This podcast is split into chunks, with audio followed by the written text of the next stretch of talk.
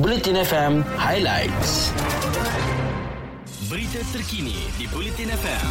Sumber daripada Harian Metro, Berita Harian, Free Malaysia Today, Utusan Malaysia dan Kosmo. Kerajaan tidak akan mengenakan sekatan kepada kanak-kanak berusia 5 hingga 11 tahun yang tidak mendapat vaksin COVID-19.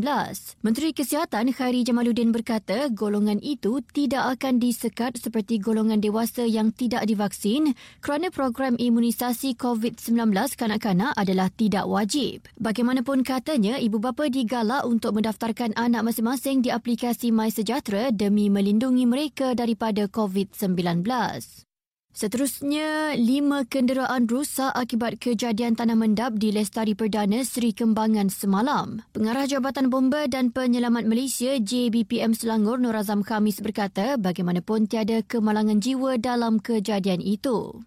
Sementara itu, seorang lelaki maut manakala isteri dan dua anaknya cedera selepas kenderaan yang dinaiki mereka terbabas ke dalam longkang di kilometer 38.3 Jalan Ipoh Teluk Intan berhadapan klinik kesihatan Jalan Degung di Kampar petang semalam. Jurucakap Jabatan Bomba dan Penyelamat Malaysia Perak berkata semua mangsa tercampak keluar dari kenderaan.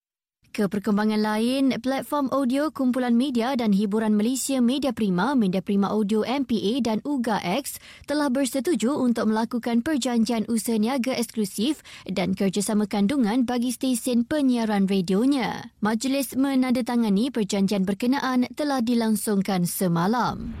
Berita Sukan di Bulletin FM. Juara beregu lelaki kejohanan antarabangsa India Said Modi 2022 Man Wei Chong Ti Kaiwan perlu lebih tenang dalam berdepan tekanan ketika bertarung di gelanggang pada mana-mana kejohanan disertai selepas ini. Pengarah Kejurulatihan Beregu Persatuan Badminton Malaysia BAM Raksi Mainaki berkata, aspek itu antara kelemahan paling ketara perlu diperbaiki Wei Chong Kaiwan biarpun mereka mampu bertahan dengan baik ketika berdepan asakan pihak lawan sebelum ini.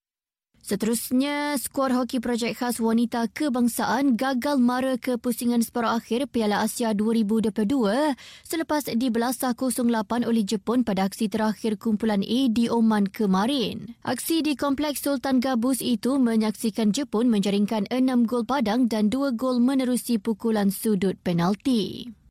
Sekian berita terkini, muat turun aplikasi Audio Plus sekarang, stream Bulletin FM serta dengarkan podcast kegemaran anda. Ikuti berita-berita terkini di Bulletin FM.